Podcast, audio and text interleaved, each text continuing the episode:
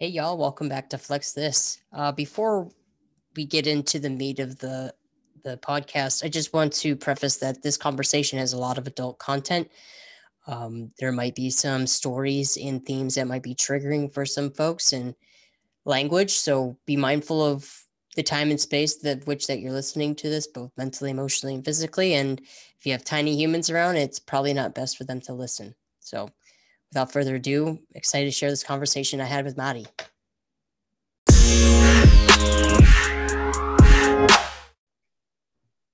Hey, y'all, welcome back to Flex This. I have Maddie back on with me, and I'm really excited because um, we're going to get into a single topic. I haven't done a deep dive in season two, and we're doing one in season three. And we're going to talk about women's issues and the impact it has on our economy. Um, so, thank you for being here, Maddie.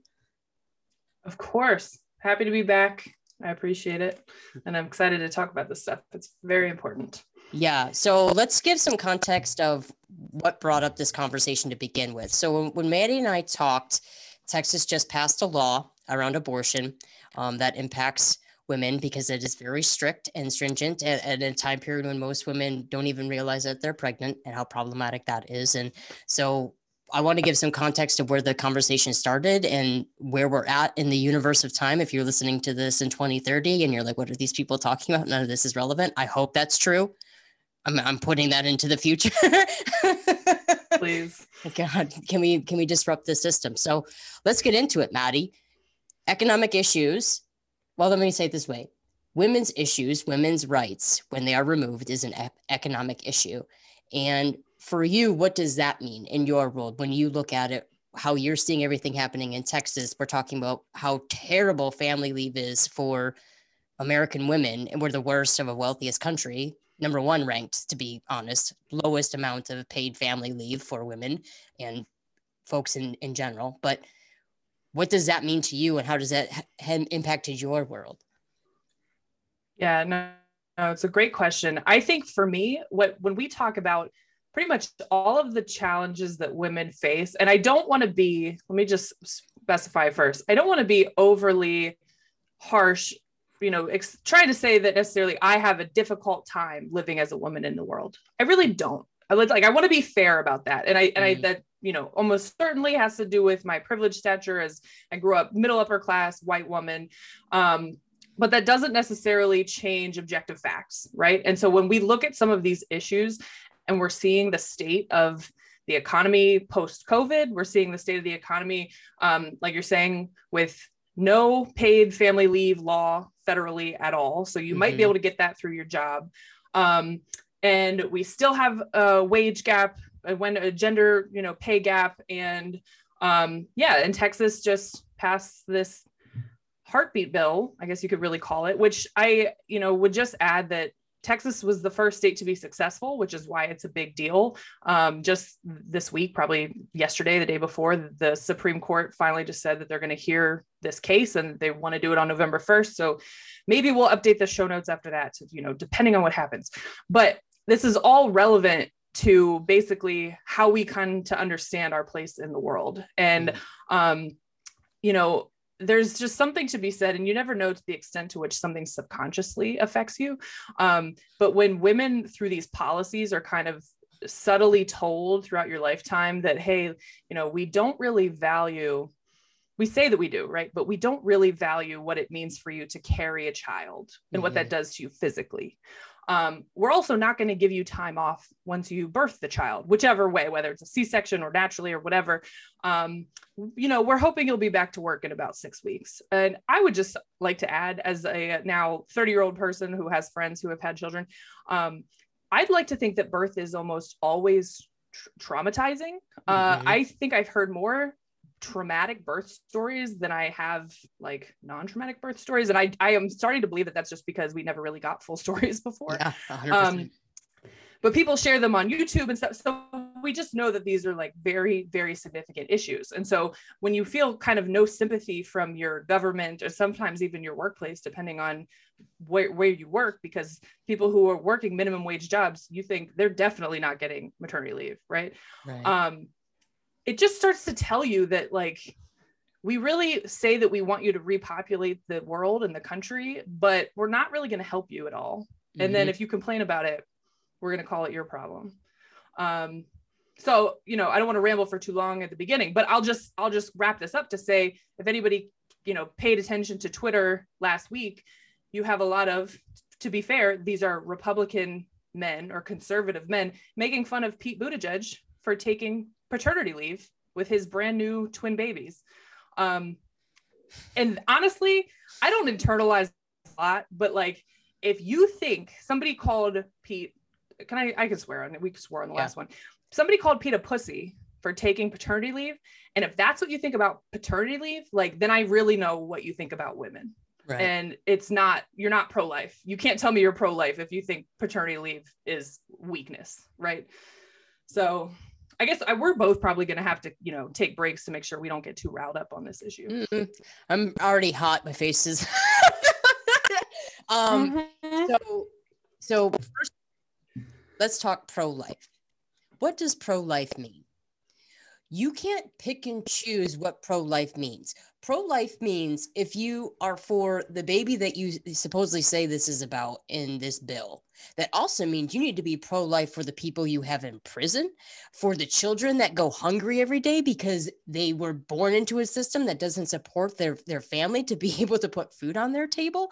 You have to think about the elderly that can't get the in home care. Like pro life means the whole spectrum of life, not where you get to pick and choose where you feel like you're uncomfortable and don't like what somebody needs to do. And second of all, it's not your damn body or decision. Sorry, but come on. That's like the part that makes me like literally smash panda. Like I don't know if you know the meme, but the panda that smashes the computer. Like literally, that's what I. That's feel. an old one. I, I, or the meme, it's a GIF. Um, I literally live by that GIF. I think pretty much. If you were to sum up 2020, which is basically 2020, 2021, probably going to go into 2022. We'll just all call it 2020, the the three year 2020. Um, it is Smash Panda, just perpetual Smash Panda. And I think this is, you know, I am a silver lining person. So I will say the gift of COVID forced us to look at how we treat women, forced us to look at teachers. How do how how many teachers aren't supported? I mean, there is gifts inside of this chaos that allows us to look at things much more broadly, to be able to look at a system under a microscope. And and I think the beautiful part about social media is you can't turn away from it anymore. And I do think that's part of what segregates us because I think people get so paralyzed that they don't know what step to take. So it's easier to just make absolute statements and pick your corner and stay there and just punch fists out so that no, you know, back yourself in and just don't come near me. But let's talk about it. Like, let's talk about all these layers because it isn't just abortion, it isn't just about pro life. There's so many issues inside of the attacks on women's rights in general. You are, let's just think Trump era. And I think about the Women's March. I think about this gentleman who said, I'm not even gonna call him a gentleman, this human being that um, identifies as a male says, grab them by the pussy. And that somehow is normalized and okay. What are you telling boys? what are you telling society? And you know, this was not that I wanted to be an argument, but when people are like, "Oh, he's a good businessman," blah blah blah, and I, and I'm like, "Is he though?" The other part is, can we talk about? Would you let your daughter date somebody that thought that way? But he can run our country, but you you would let somebody talk to your daughter that way? Like, I don't know. I just feel like these these can't be one side or the other conversations. Like, saying one thing impacts a multitude of things. And specifically in this case, women. It makes it okay to abuse women. It makes it okay to be for these ideas of women. And then to go back to what you're saying is the value of what you're saying a woman can do is to birth, but no support inside of that birth.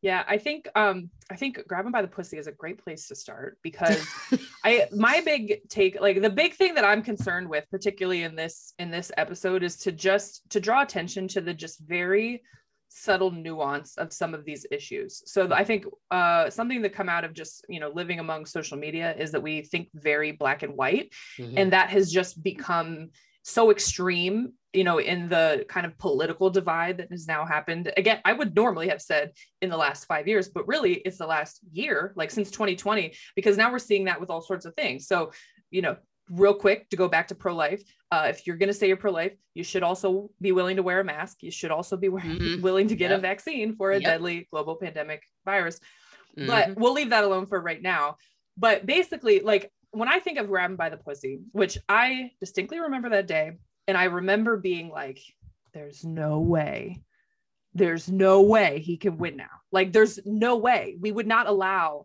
a video like that to come out. And I remember Saturday Night Live, because I people don't even watch this anymore, but I watch it every week. Saturday Night Live that weekend had a sketch like you know where Kate McKinnon was playing Hillary and she was just ecstatic and like was like throwing a party because we all were under the same impression that like nobody could win the presidency after saying that.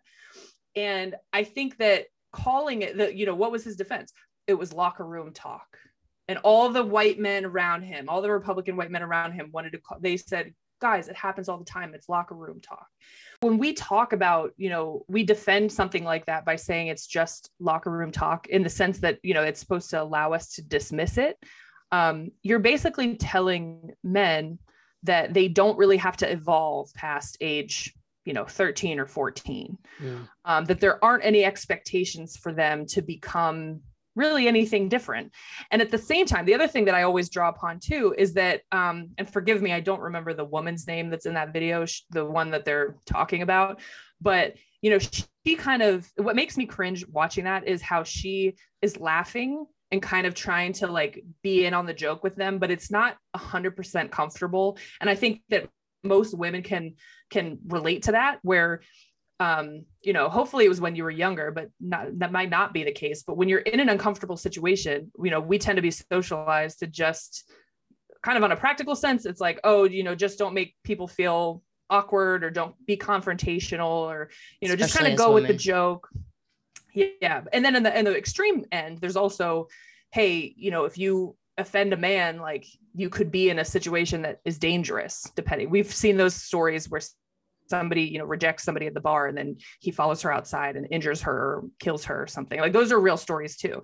So i just you know that i think that is a good example probably for the rest of history that where we're just embodying how we allow we allow women to kind of take on that submissive role that i think is is is not really real but is is real in the sense that it's manifested through those social interactions that we have.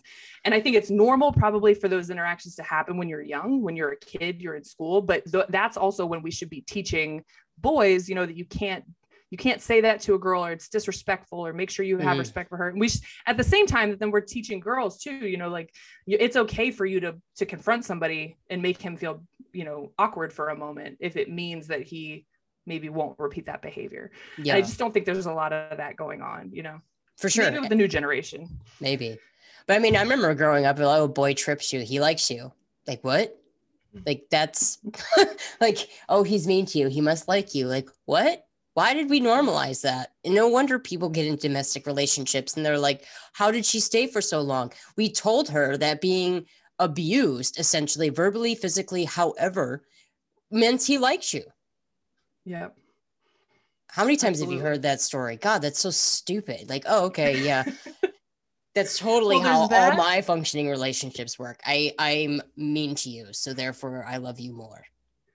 I know, and and it, we don't really see that. And you, you might need to give me if this is just maybe a heterosexual thing, but we don't really see that in other places in our in our lives where we're accepting bad behavior from other people you know like within your family or whatever and you're explicitly being told like this is good. It's mm. only really i've only ever seen it in that kind of heterosexual di- like social dynamic. And I, the other half of that too i was just thinking about this the other day. Actually i was going to text the girl who was involved in this because I, I wonder if she remembers. But i remember distinctly being in seventh grade being at my locker and my friend was like a few lockers down and she was reaching to get like a folder or something and I just remember this group of boys, there were probably two or three of them, came over and slapped her ass. Hmm. And keep in mind, we're like 12, 12, 13.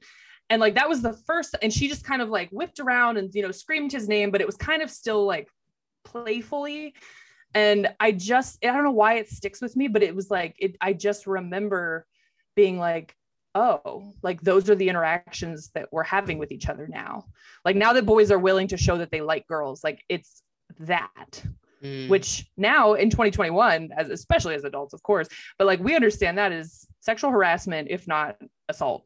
Like after me too um, i think society at least for the most part has come to redefine some of those things.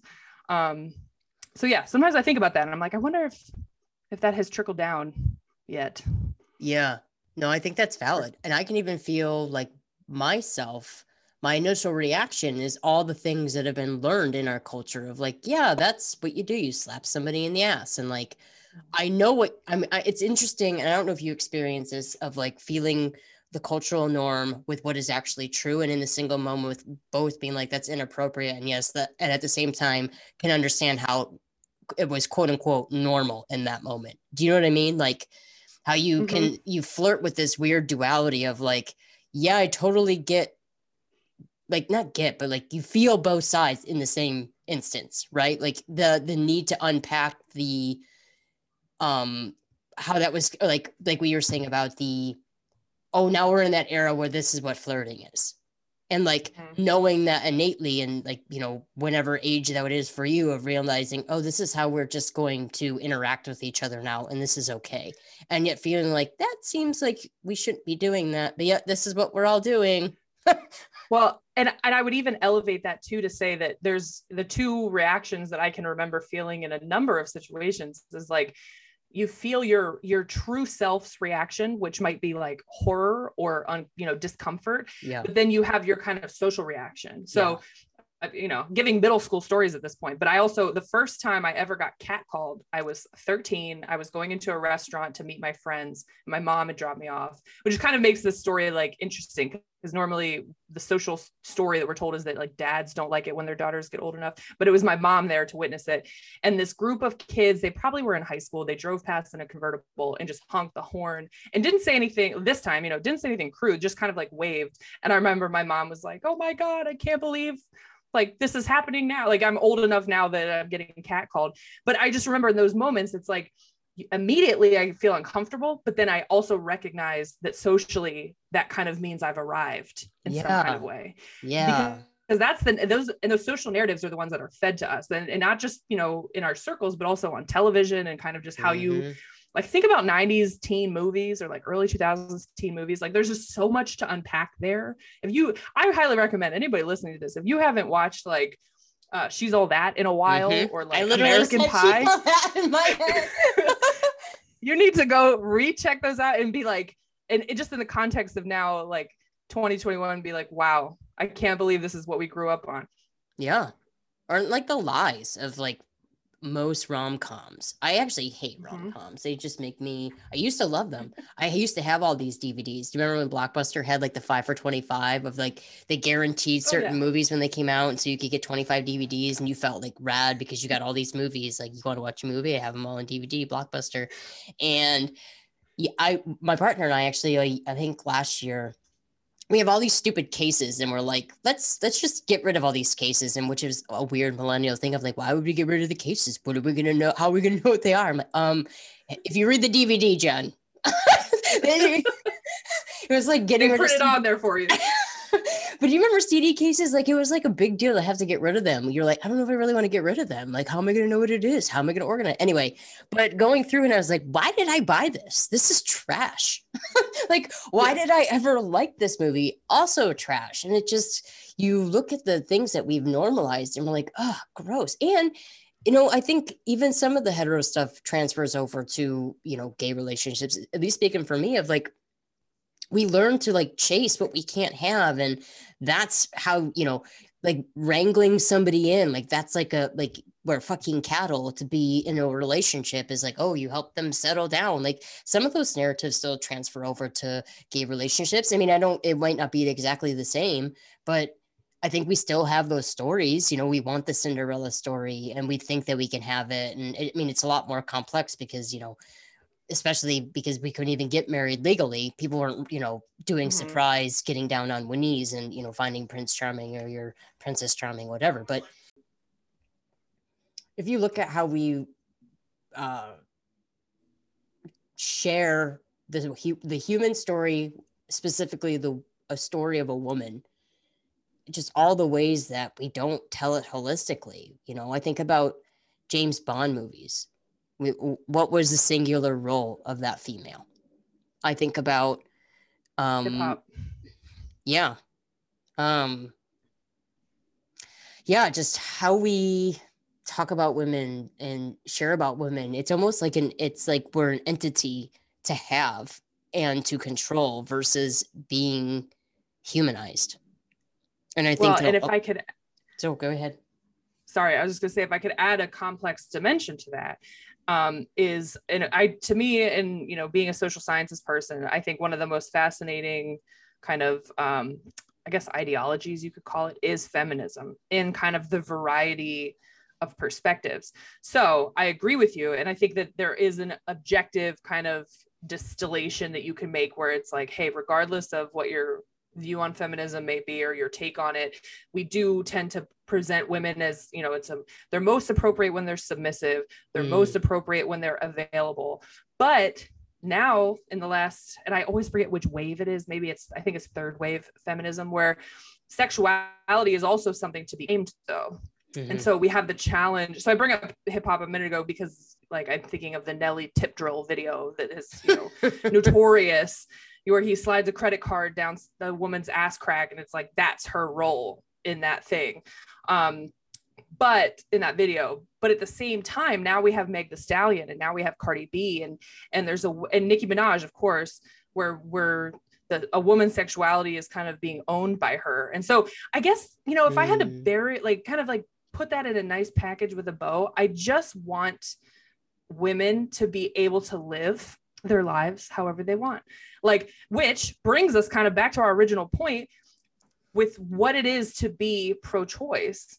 And, and there is kind of like a, um, again, back to the, you know, some, there, there are things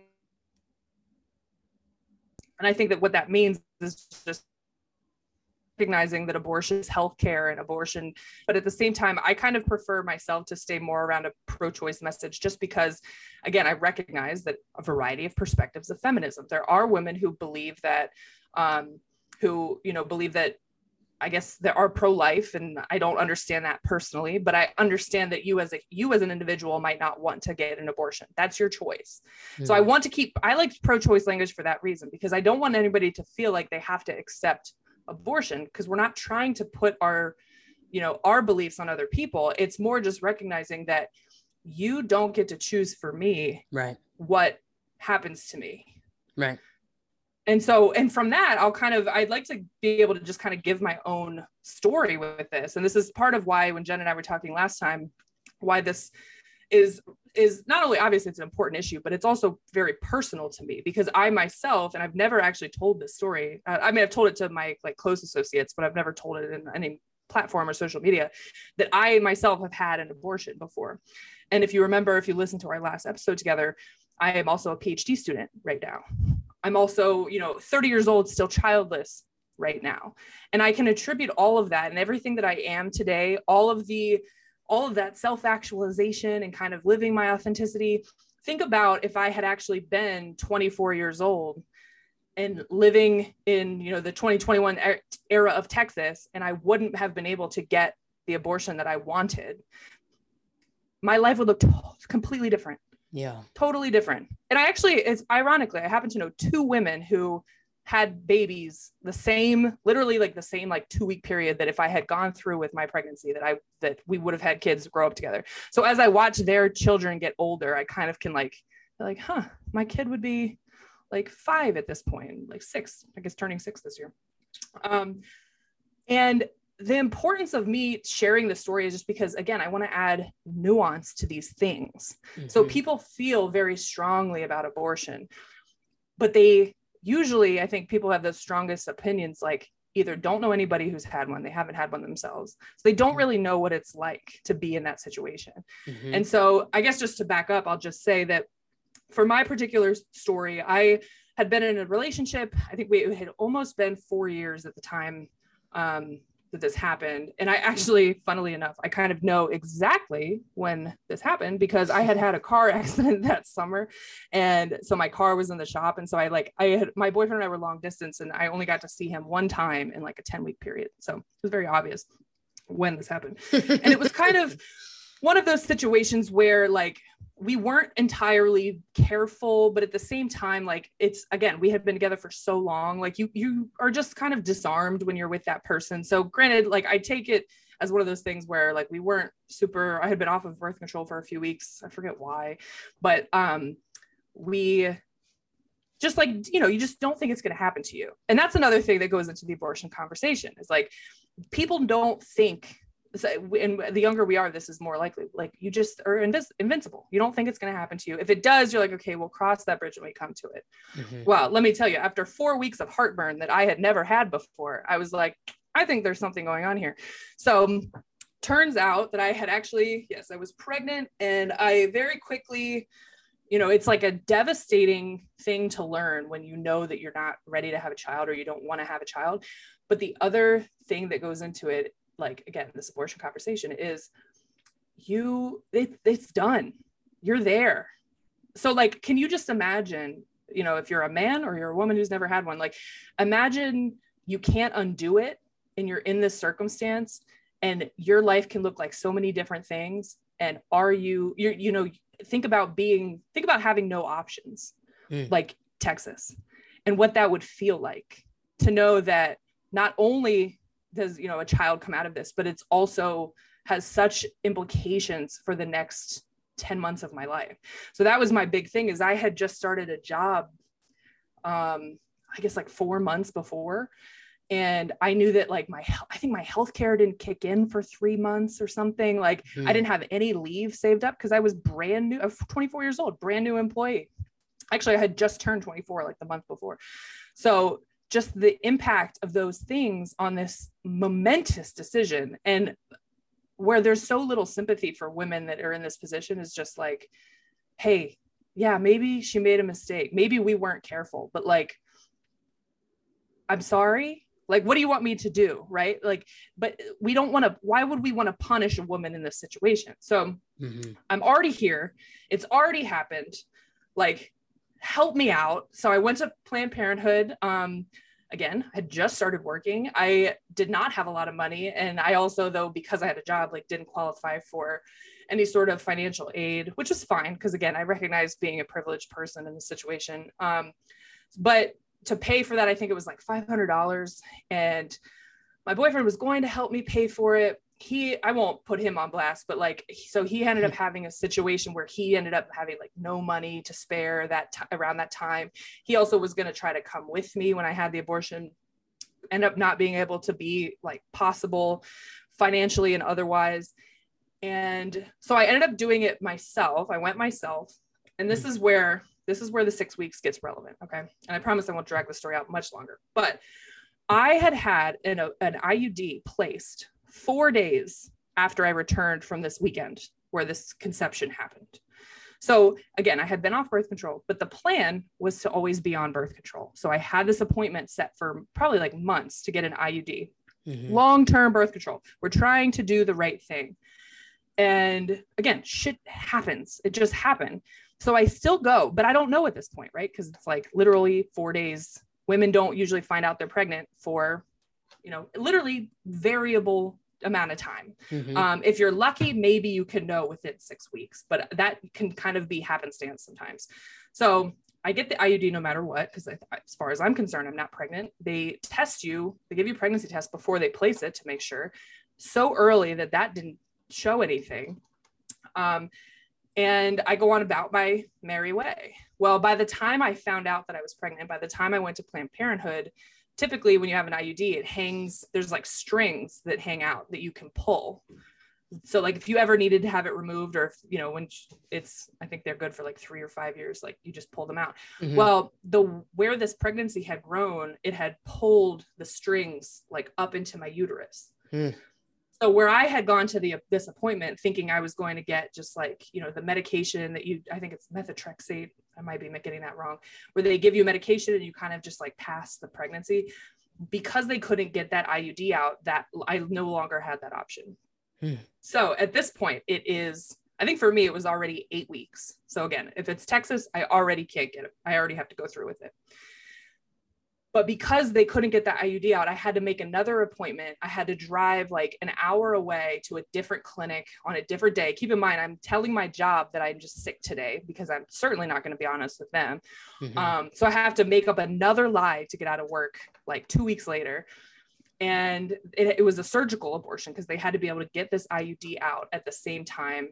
They, they were just like, we'll just do it together for you. Mm. And I'm like, cool. I don't know anything.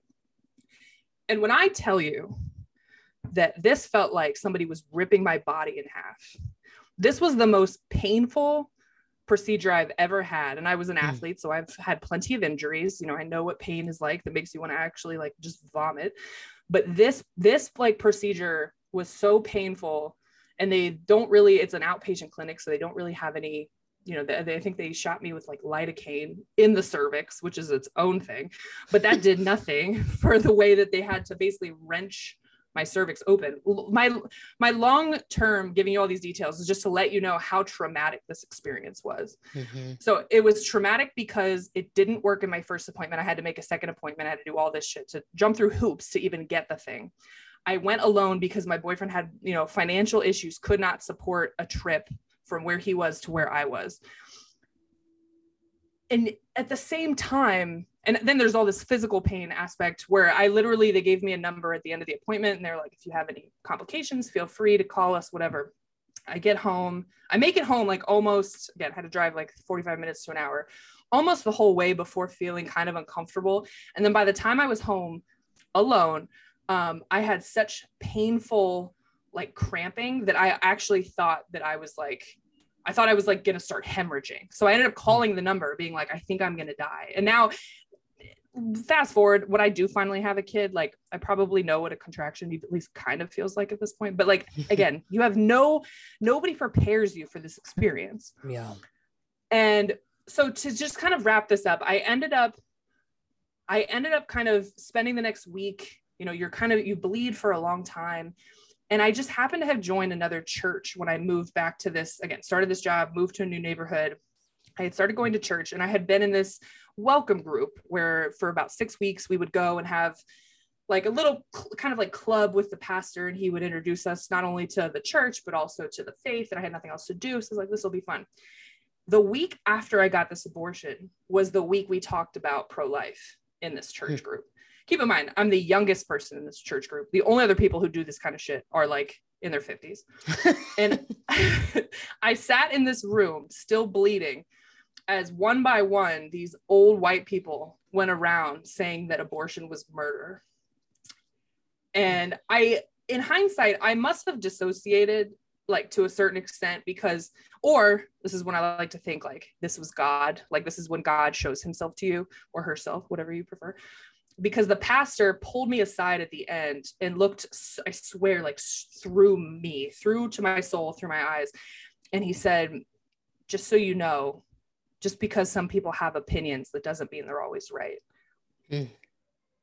and like of course went to my car burst into tears like because that hmm. was just such a moment for me but yeah. i also was just like it was affirming that like hey this isn't and i'm not somebody that necessarily walks around and like is like oh i'm sinning today but it kind of just reminds you that like you can do what you want for yourself and that's all that matters and so the the nuance that i'm trying to bring to this conversation is just the fact that as pro-choice as i am as little as i regret that decision because i would as as terrible as it was i would do it again and again and again for the life that i was able to have but that was the most traumatic thing i've ever dealt with Hmm. And so for anyone to think that like a pro-choice person is, you know, a baby killer or a uh, you know, you're you're pro-abortion, you're a murderer, you're this, you're that, you don't care, you're gonna go out and just be slutty and whatever happens happens it's like such a mischaracterization of these kind of situations and mm-hmm. and it's a mischaracterization of what it is like to get an abortion because nobody wants to get an abortion nobody wants to even have to choose that and after you do it you're still dealing with grief you yeah. are grieving the loss of that pregnancy that you wish you could have kept but you didn't yeah. um so that's my story um it's one of those things it's like how do you how do you move on from that but i just think it's important to remember that like these are not simple issues they're yeah. very important but they're not simple and mm-hmm. so when you look at a heartbeat bill like texas or the ones that have been you know tried to been passed in ohio and i think probably like let me not throw states under the bus that didn't do it but a lot of states that have tried to pass bills like this these six week heartbeat bills you are not just creating situations that are untenable for families and for women, but you're also just communicating that you don't care about people. Yeah. You don't care about women and their lives and their challenges. So how can you call yourself pro-life? Yeah. Steps down from soapbox. Maddie, um, one, thank you for being willing to share your truth. Um, you touched on it at the beginning of the podcast in that people don't talk about this and are ashamed to not talk about this. And I think for good reason because of the complexity of what you're describing. And as a society, we need to do better around normalizing these conversations because it isn't just a yeah that's you know i slept around and did a thing whatever just getting rid of my mistake like that's not what people are doing like that's not that's not what's happening here you know that's not forcing somebody to feel ashamed to have a conversation around it just makes it harder for the next person that is in a situation similar to you, Maddie, in, you know, talking mm-hmm. about the trauma around giving birth. You know, I, I full transparency, I didn't know a lot of people that gave birth to babies until like, you know, you're 30. And then you hear people that are like, oh my God, my taste buds have changed. My, my body's changed. My hormones have changed. Like this isn't just a simple thing that happens to your, your body. You have something living inside of you. And, oh, let me tell you real quick, just because again, I had to go an extra few weeks, so I made it to like 11 weeks. When I tell you that your ta- your smell changes, so Jen, I thought for sure that there was something dead in my refrigerator for like a month, and I was like desperate to find it. And, and I was like, no, there's something in here. This whole house stinks. It's terrible. And then I talked to my coworker and she was like, oh yeah, I made my husband rip up our carpet when I was pregnant because I was convinced it was like mildew. So yeah, it's like the things, and nobody teaches you these things, yeah. these symptoms of pregnancy. I was falling asleep every day at 2 p.m., not waking up until like seven, and then like tearing my refrigerator apart because I thought that something died in it. Like it's it's insane how deeply pregnancy affects, you know, your regular norm being. Yeah. Nobody has respect for that. Yeah. Or talks about it, or, you know, I just think the issue, not an issue, but the gift of life that women can provide is not just this simple thing. It impacts deeply of, you know, like you're saying, giving birth to a baby is traumatizing. Um, if you lose the baby, that's traumatizing. If you Absolutely. need to make a decision to, for your life, like you had to make, Maddie, that is traumatizing. And grief doesn't stop. And if we mm-hmm. turn it into this black or white equation that a bill that can decide what is true. And thank you for reframing it too of not being pro life, but pro choice. Like this is your body, your future, your life that you have to reckon with and decide how you want to do things. And what we're saying is that women don't matter in those scenarios. What we're saying is that they shouldn't have the opportunity to make that choice. And let's be honest here, they're going to make that choice. It's just not going to be safe. They're going to go somewhere right. else to do it. So, yes, if I could speak now as a pol- public policy person for a few seconds, it's yeah. just the fact that when you're also trying to legislate for mass, you know, a, a, a large society of people, it's irresponsible to try to do that from one perspective or one ideology. So again, if mm-hmm. you're if you are consider yourself a pro-life person, I would I truly would never try to change your mind. It's not my business. I respect that. When I was young, I even said like, "Hey, cool for other people, probably would never do it."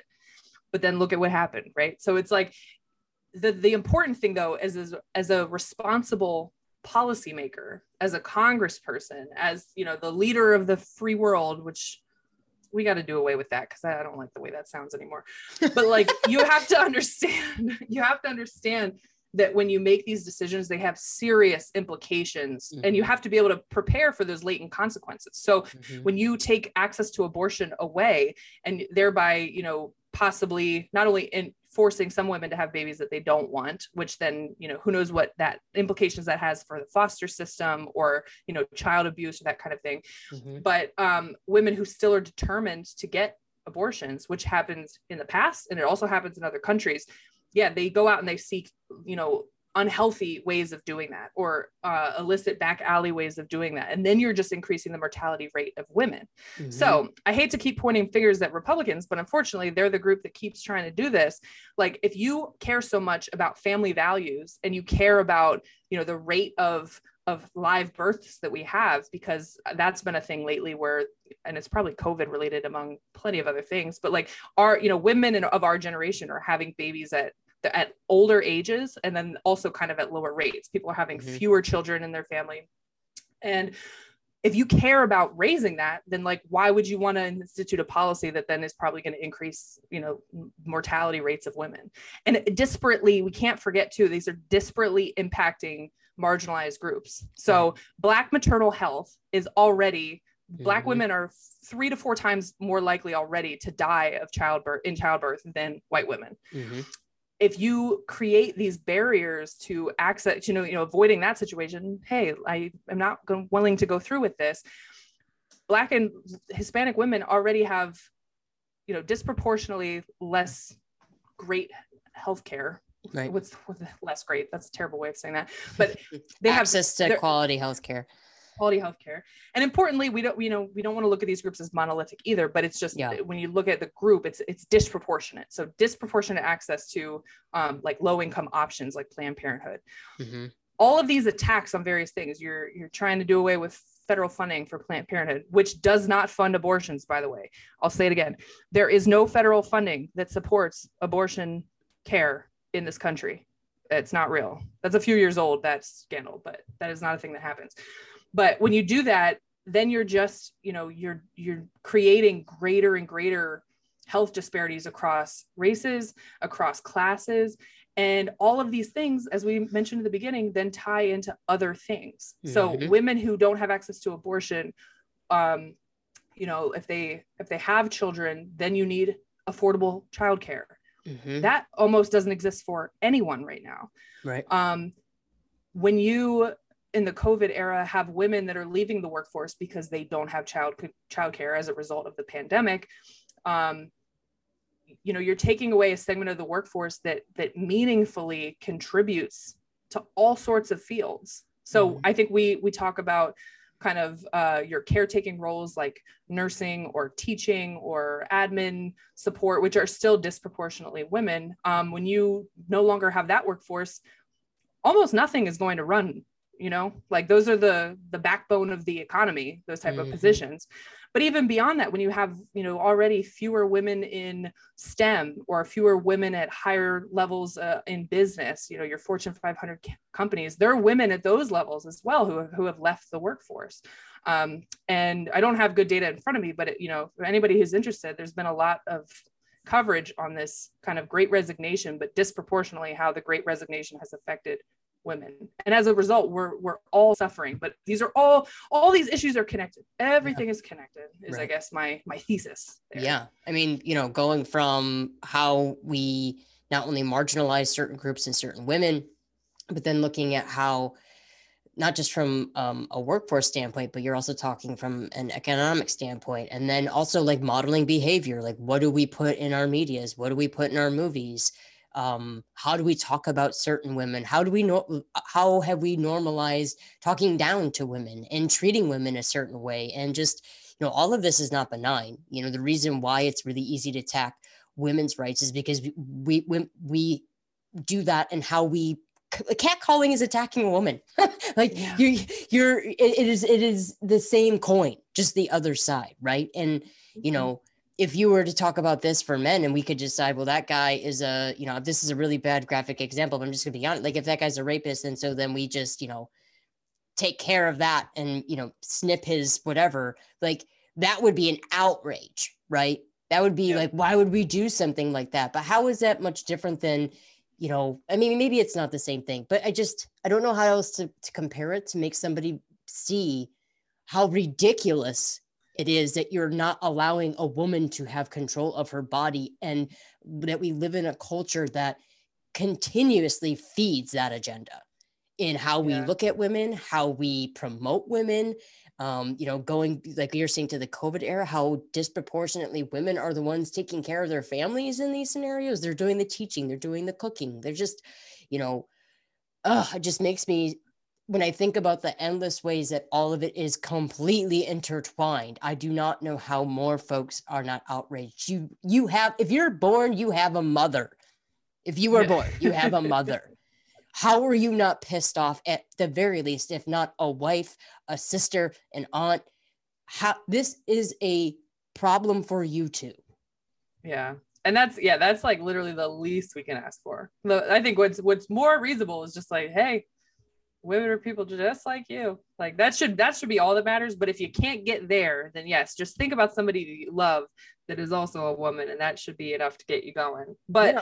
i do i do think about um you know i guess it's worth acknowledging is that i think that some of the argument that that undergirds pro-life people is and i'm going to try to articulate this as best as i can of course is that they they consider pregnancy to be different in the sense that there is quote unquote another person involved.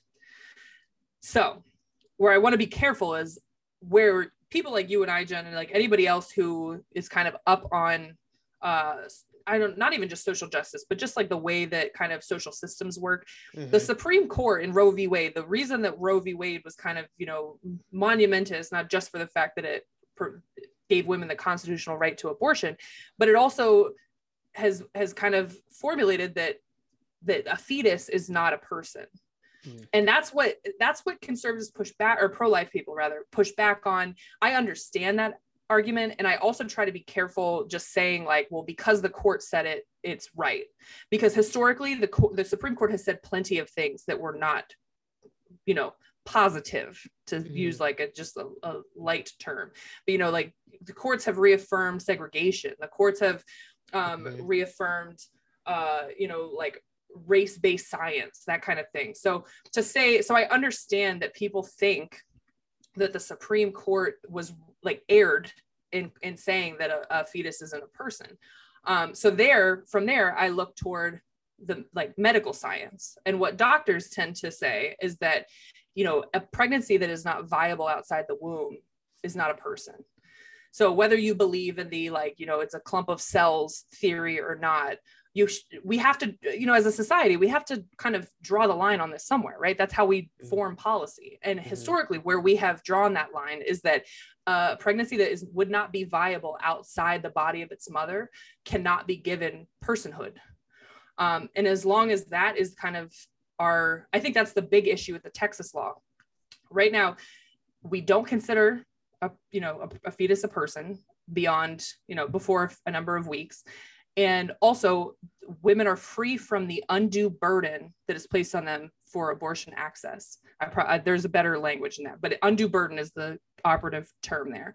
Mm-hmm. and so the problem with texas and other bills like that is that it's placing a, a burden on a woman's constitutional right to access abortion in the sense that you know it's not a reasonable time frame for her to get one. Um, there are other states that have been held accountable because they have you know they've created laws that like minimize the number of clinics that can operate. They use these very specific things like you have to be tied to a hospital you have to have this number of rooms or you know whatever whatever. And any of those things that are basically just like create too much resistance to the access is unconstitutional.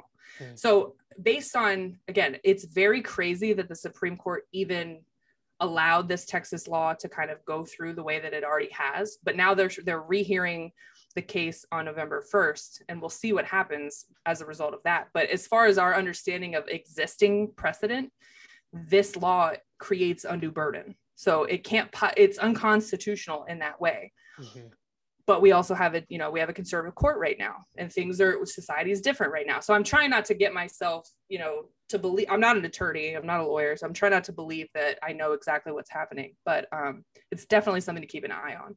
Yeah I appreciate you, Maddie, because you're somebody that I go to often when I'm trying to understand policy in terms that make sense to me, because I that just legalese is sometimes over my head. And so I appreciate you taking the time to break that down because I think that's really important of what the actual issue is here inside of it. It's not just, you know, the the the news cast of like a single sentence of Texas anti-abortion. It's it's much more than that, right? There's there's layers and layers and layers inside of that single phrase and and these these words matter. So when right. you know when pro-life people say you're a murderer um murder is a legal term right? Like so murder constitutes an act that involves a person. If we're not giving a fetus you know before this certain level this for you know viability period uh personhood then you legally cannot murder it Right. Like these are the things that, and again, I understand I get too deep into this stuff. Like this is just the stuff that I do for a living. what I find interesting.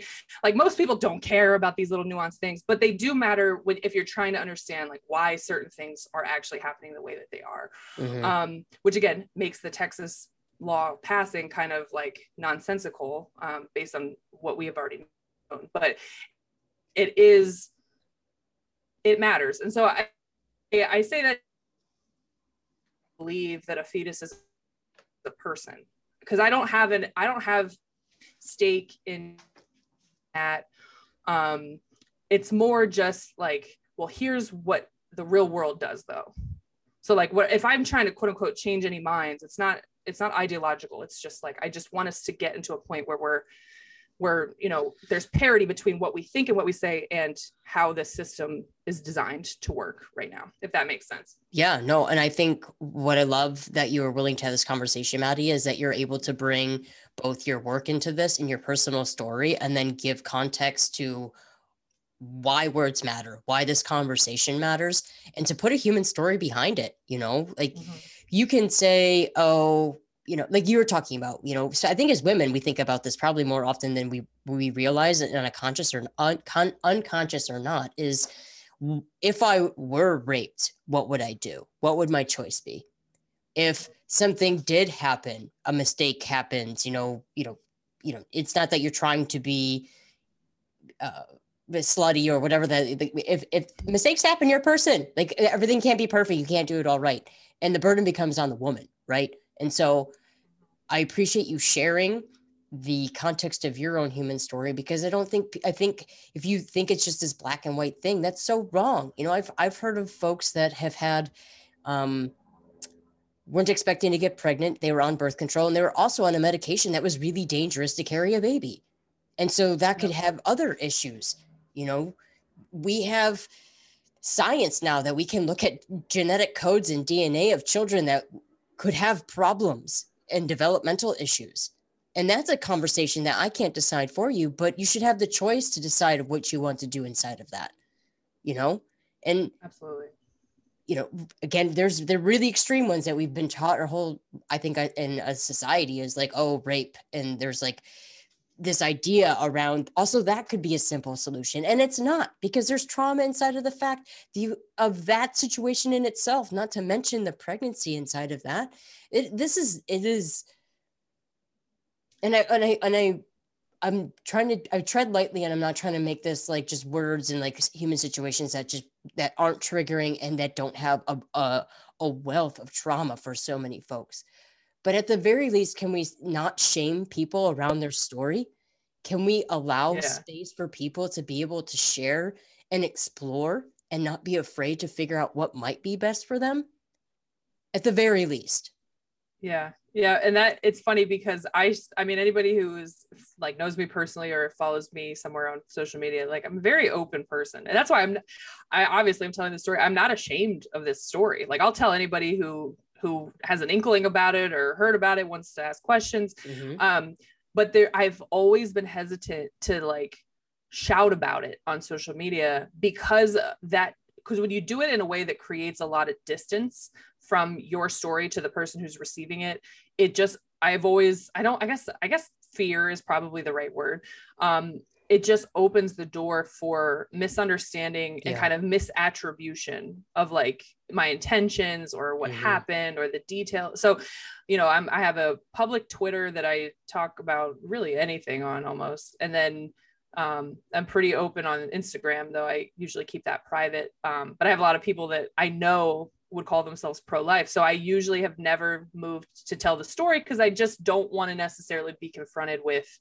like for lack of a better term like these kind of uninformed very strong opinions about it Yeah. anyone who wants to have a meaningful conversation or who really wants to know more about like what i experienced i would never shy away from that um, but again it really kind of the whole issue boils down to two things for me and it's it's first it's recognizing the responsibility of of policymakers to to kind of create space for people to live freely and then it's that hip, kind of hypocritical perspective of pro-life people or at least commonly conservative pro-life people who who want to base their argument on the fact that a, a fetus is a person and that that's that's the overarching reason why these laws make sense when really these laws in just encroach on our women's personal freedoms in ways that conservatives otherwise would you know kind of back so that's the whole that's every, pretty much every conservative idea is like well i have the freedom to carry guns because it's you know the constitution says that i can. It's like okay i i we can talk deeply about that in different ways but like overarching i accept that. So in the same way it's like well if if i as a human should also have freedoms to do things in my life the way that i want and you know our anti-mask anti-vax are like the latest iteration of that perspective from conservatives. But how can you then tell me that i have to go and live this whole life that i don't want to live?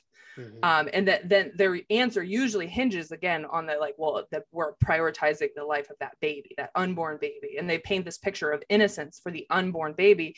But again at the time that abortions are offered even before you know crazy laws like this one um, they're still not viable pregnancies outside of the womb so we're late term abortions are are ex- highly highly uh, regulated sorry Mhm. couldn't find my word for a second uh, and the people that are getting late term abortions are ones who are people who have those like those tragic cases of finding out that their child is like missing a chromosome or something or has some Mhm. congenital defect that you know they're going to suffer when they're born um, Mhm. anybody who might be interested in extra information on that aspect particularly there's a documentary called after tiller that is really really good Hmm. um, it's about uh, i forget the man's first name but dr tiller was an abortion provider who was uh, murdered in his church he was like execution style while he was praying and Oh um, God. the documentary is just follows kind of like after his death basically how his practice one of the very few late term abortion providers in the country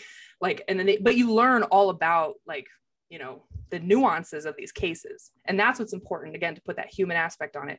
You when you're talking about outlawing abortion you're talking about married couples who want children who have these tragic absolutely like grief stricken decisions to make. Yeah. um, and that's why we have to be responsible when we create laws and we create policy because when you brought when you paint too narrowly um, you're kind of you're getting these people caught up in just you're just compounding their pain. Um, and if you're human like that should matter to you alone. Like i know it would to me. So i know there, there's so many like legs to this. Of course i'm sure we could Yeah. talk forever about it but Yeah. stop there. I I really appreciate you also reframing and redirecting around the content of shame because I think when you can share in the human story and and invite people to ask questions, I think that also adds an a hmm, what word am I looking for? Pushes back against the the story of being meek and you shouldn't share certain things and I appreciate your bravery of being like, no, I'll share. Like I'm here for it. That's if you want to have an adult conversation and you you want to understand more because you you haven't been in the same position or you don't have all the understanding and context. I really appreciate you being there for that conversation, Maddie, because I think that's part of the gap that happens is that there isn't this um ability to meet with grace inside the conversation to get some stuff wrong and to Mhm. ask really hard questions and um, do it in a way that still honors the person across from you's humanity and their human story. And you touch on it too about like the complexity of being a woman too is like I think about um, you know, the Me Too movement and women aren't believed. Like people don't believe you. They and and can we stop doing that too? like can we can we I'm, I guess what I'm getting back to is I just feel like oftentimes this burden is on women, and it I, I uh, maybe that's you know I I joked at the beginning of this that we are the backbone of the society as women. We are carrying everybody strong, and um, but women can't just be having these conversations with women. You know, we need to be having conversations around for men too, and and to look at this holistically because you have you have ownership in parts of this too. You you you are part of the conversation as well. And you you mentioned in our conversation, Maddie, about um, I think you called it waves of feminism. Is that correct? Yes, there are three so Okay. far at least. Uh, Uh, the Go ahead. Yeah, Sorry. I was just gonna say the first one is like I think old timey, for lack of a better term, like old timey, like uh like women's suffrage era. And then like the 70s was the second wave, which it was more like you're gonna respect us outside of sexuality. And now the third wave is like I'd like to refer to it as the Cardi B wave, the Nicki Minaj wave of like Mhm. I'm gonna I'm gonna almost put my vagina in your face and you're gonna accept it because this is what I decided to do. Yeah. Yeah. That's the distillation of the third wave. yeah um but i i want to i i i hope that men are willing to sit in this conversation and um be able to see the human side of that. And i and again to be fair on not in their defense but like we also didn't really i mean we had separate sex ed which is stupid. We should have had sex ed at the same time. We should have normalized this you know who and what we are because i think yeah like like tampons and like simple things about Oh femininity. No, you are you are literally delivering me to the t- tongue-in-cheek joke I was gonna make, which is that like just men have absolutely no idea. And again, I agree, it's not their fault, but they have no idea like about anything that women deal with. And the best example was a trend on TikTok like a few months ago, where women were asking men how, like how we would wear pads, and men thought that the sticky part of a pad was the part that touches your body they did not know that it that the pad sticks to your underwear. And it, they're the funniest videos if you haven't seen these but you do have a tiktok please search for them. They're hilarious. And these men are like genuinely shocked but you know interested. They want to learn but we just as a society we don't teach them these things Yeah. probably until they're like getting ready to be fathers which is too late honestly. Way too late.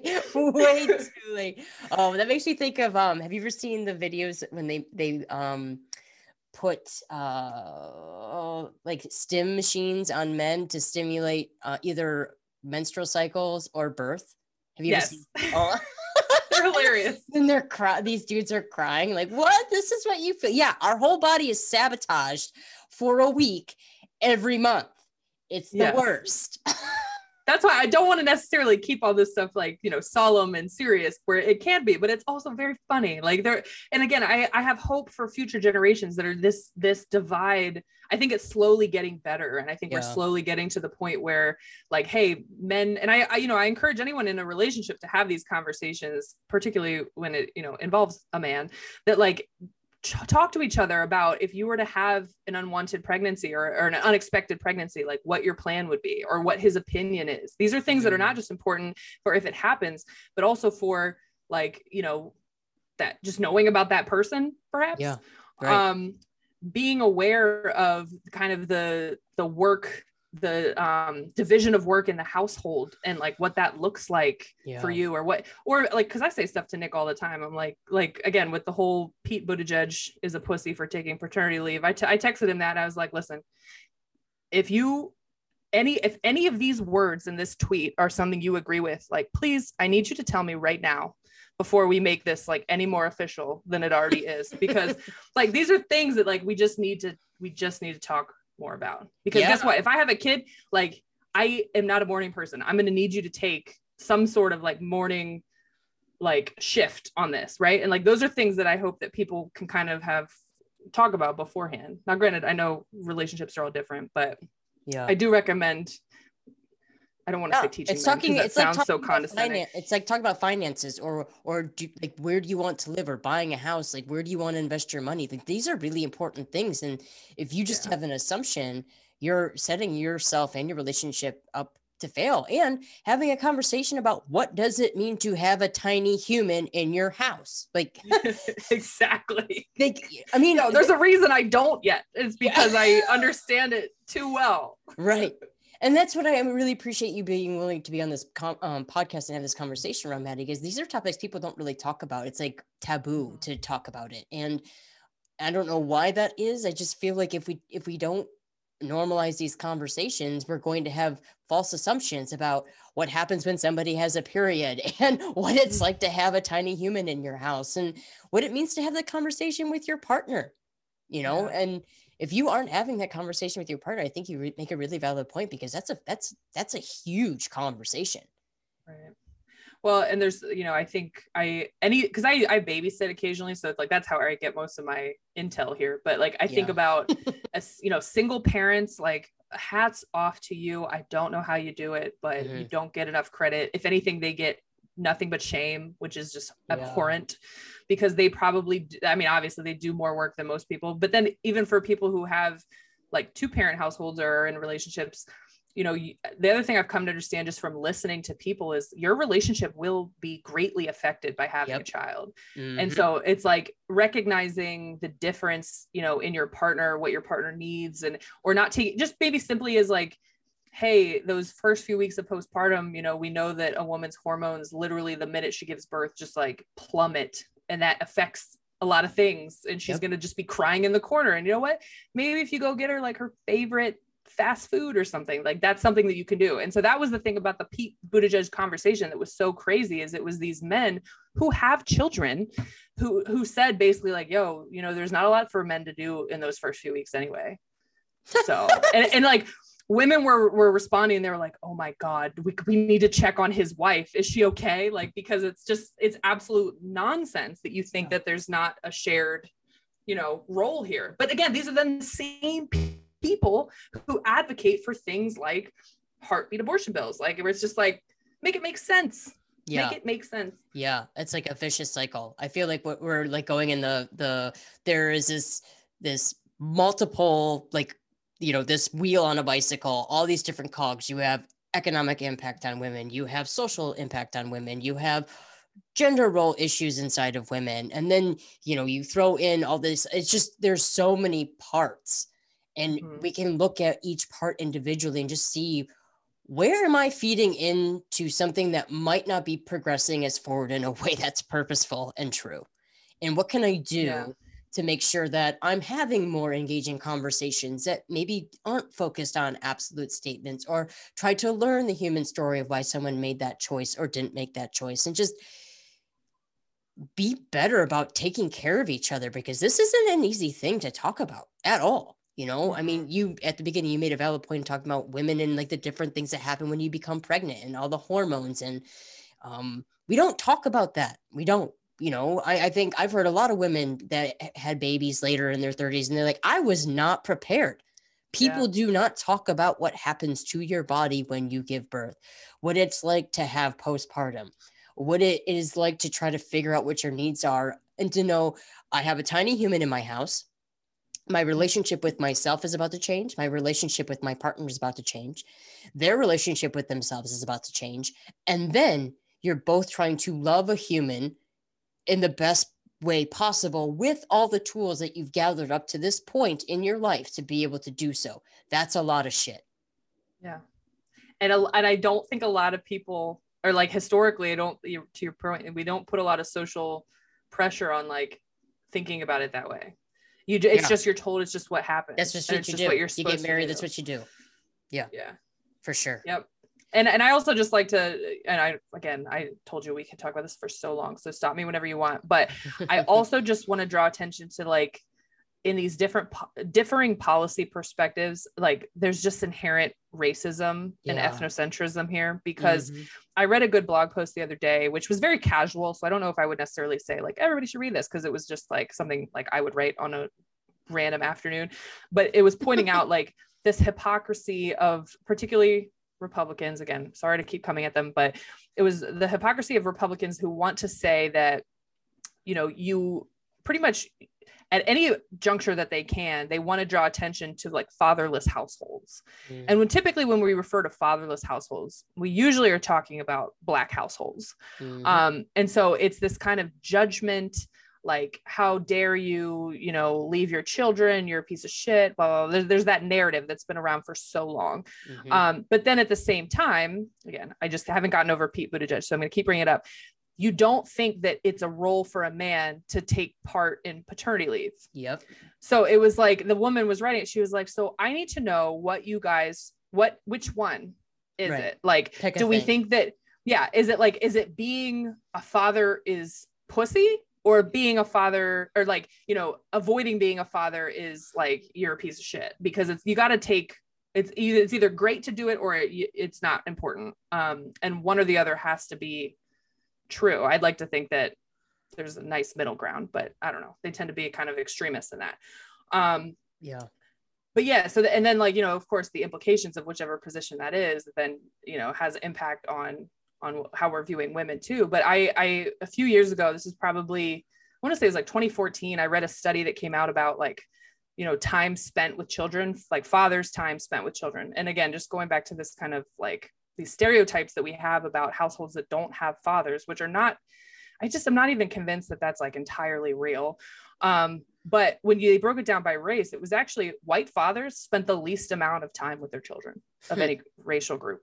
Hmm. And like that's why it has stuck with me because it is so counterintuitive, but like to our narrative that we create. But what it really came down to was like, you know, if the if the rates of double parent households in white families are maybe like higher than other racial groups, that doesn't necessarily mean that you're creating like meaningful time with your children Yeah. and that's where we then have that kind of that work division of work split or division of childcare split where it might be the mother like spending more of the time with the kids or you know doing the household stuff whereas like black fathers actually spent the most amount of time of the sample like with their children. Mm. so you know it could be and i'm and I, there's such a wormhole to get into like the sociology of marriage and Yeah, you know child development. So i don't necessarily intend to go down there but it's just i think the moral of all of this story is just like whatever you think you know and whatever you think your opinion is like just make sure that it's informed because there's plenty of stuff out there that you can like learn about and i literally if if learning wasn't a thing i wouldn't have a reason to live so that's why i do all of this like that's why i read everything just because Mhm. it's like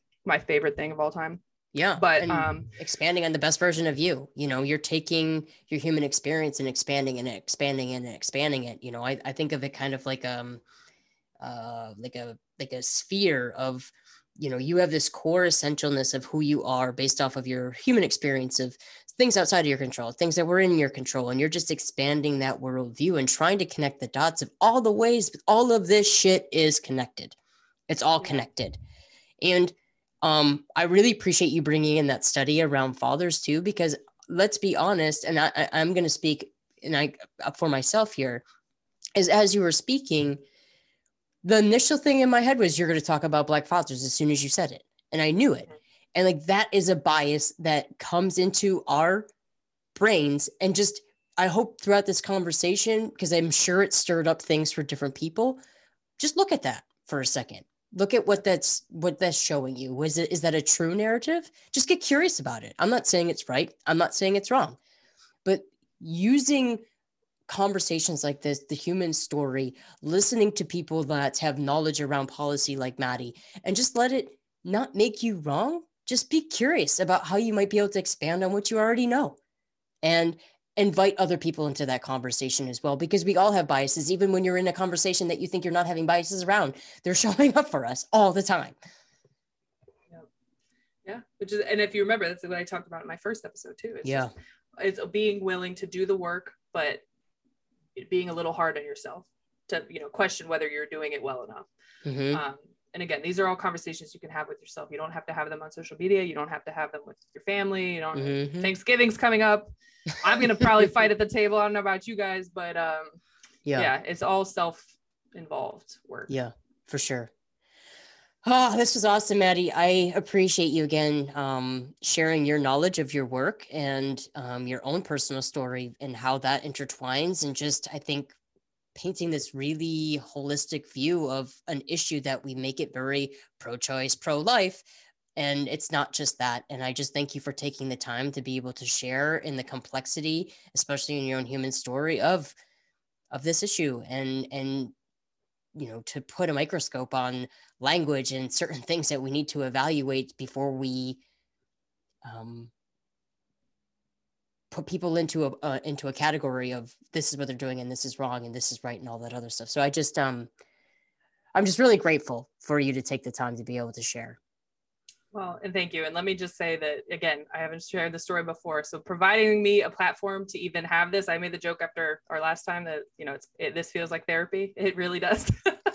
so so I thank you for this opportunity to share my story for the first time, and I'm happy to do it here. Yeah, I guarantee, um, you know, hearing your story and just hearing and just knowing you, Maddie, is I just walk away with a full heart and feel incredibly grateful. And I'm I'm sure that there's a woman out there, or maybe a um a partner out there that's wife, mother, sister, somebody had a similar experience, and maybe they didn't know all the language. Maybe they don't know how to ask the questions. Maybe they, they don't even know where to start. And so mm-hmm. maybe your story allowed for them to, to to have the courage to step into that and to to lean into the little bit of the discomfort of asking some harder questions or trying to learn to understand.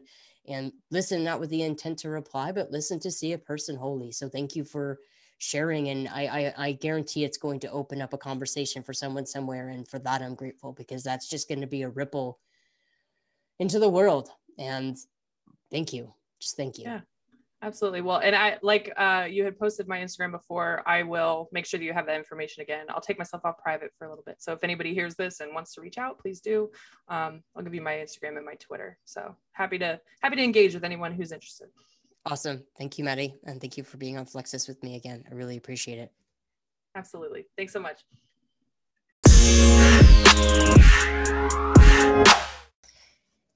Hey, y'all. I just want to do a quick reflection after my conversation with Maddie. Uh, you know, we after we got offline, we talked for at least another hour, and something that seemed to be a theme of that last bit is hoping that this conversation shows one the complexity of issues. These aren't just, you know, benign choices living in a silo. All the, the all of the ways we see and function and interact with the world is completely intertwined and with that being said, because of that, we're always in a different space and spectrum. You know, I think about the idea of 100%, for example, the idea that you can give 100%. Your 100% isn't the same every single day. And when you can learn to allow yourself grace of my 100% today might have been my 50% from two days ago, but that's just what I had to give today. It was still my 100%. And if we look at how we see the world and how we identify and how we engage and make choices, we are all on that spectrum of what is our 100%? How much knowledge do I have? Where am I in my journey of life? What is the stories and narratives in my world that brought me to this place to begin with to see what I'm seeing the way that I see it? And, you know, Maddie and I, after we stopped recording, discussed this spectrum of what it means to be a person that we aren't stationary in one spot we are always trying to figure these things out. And I hope that this conversation with Maddie and I maybe expands your view of women's issues. Maybe it may, allows you to see somebody you know that went through a circumstance that maybe you can offer them a little bit more grace. Maybe you're you don't know your future and, and this is a tool that's helpful for you to maybe be able to make a decision. Wherever this meets you, I hope it's an invitation to allow yourself grace tell all the people around you grace and just to find a better way to expand your idea of what things are because we always have uh, capacity to grow and to change that.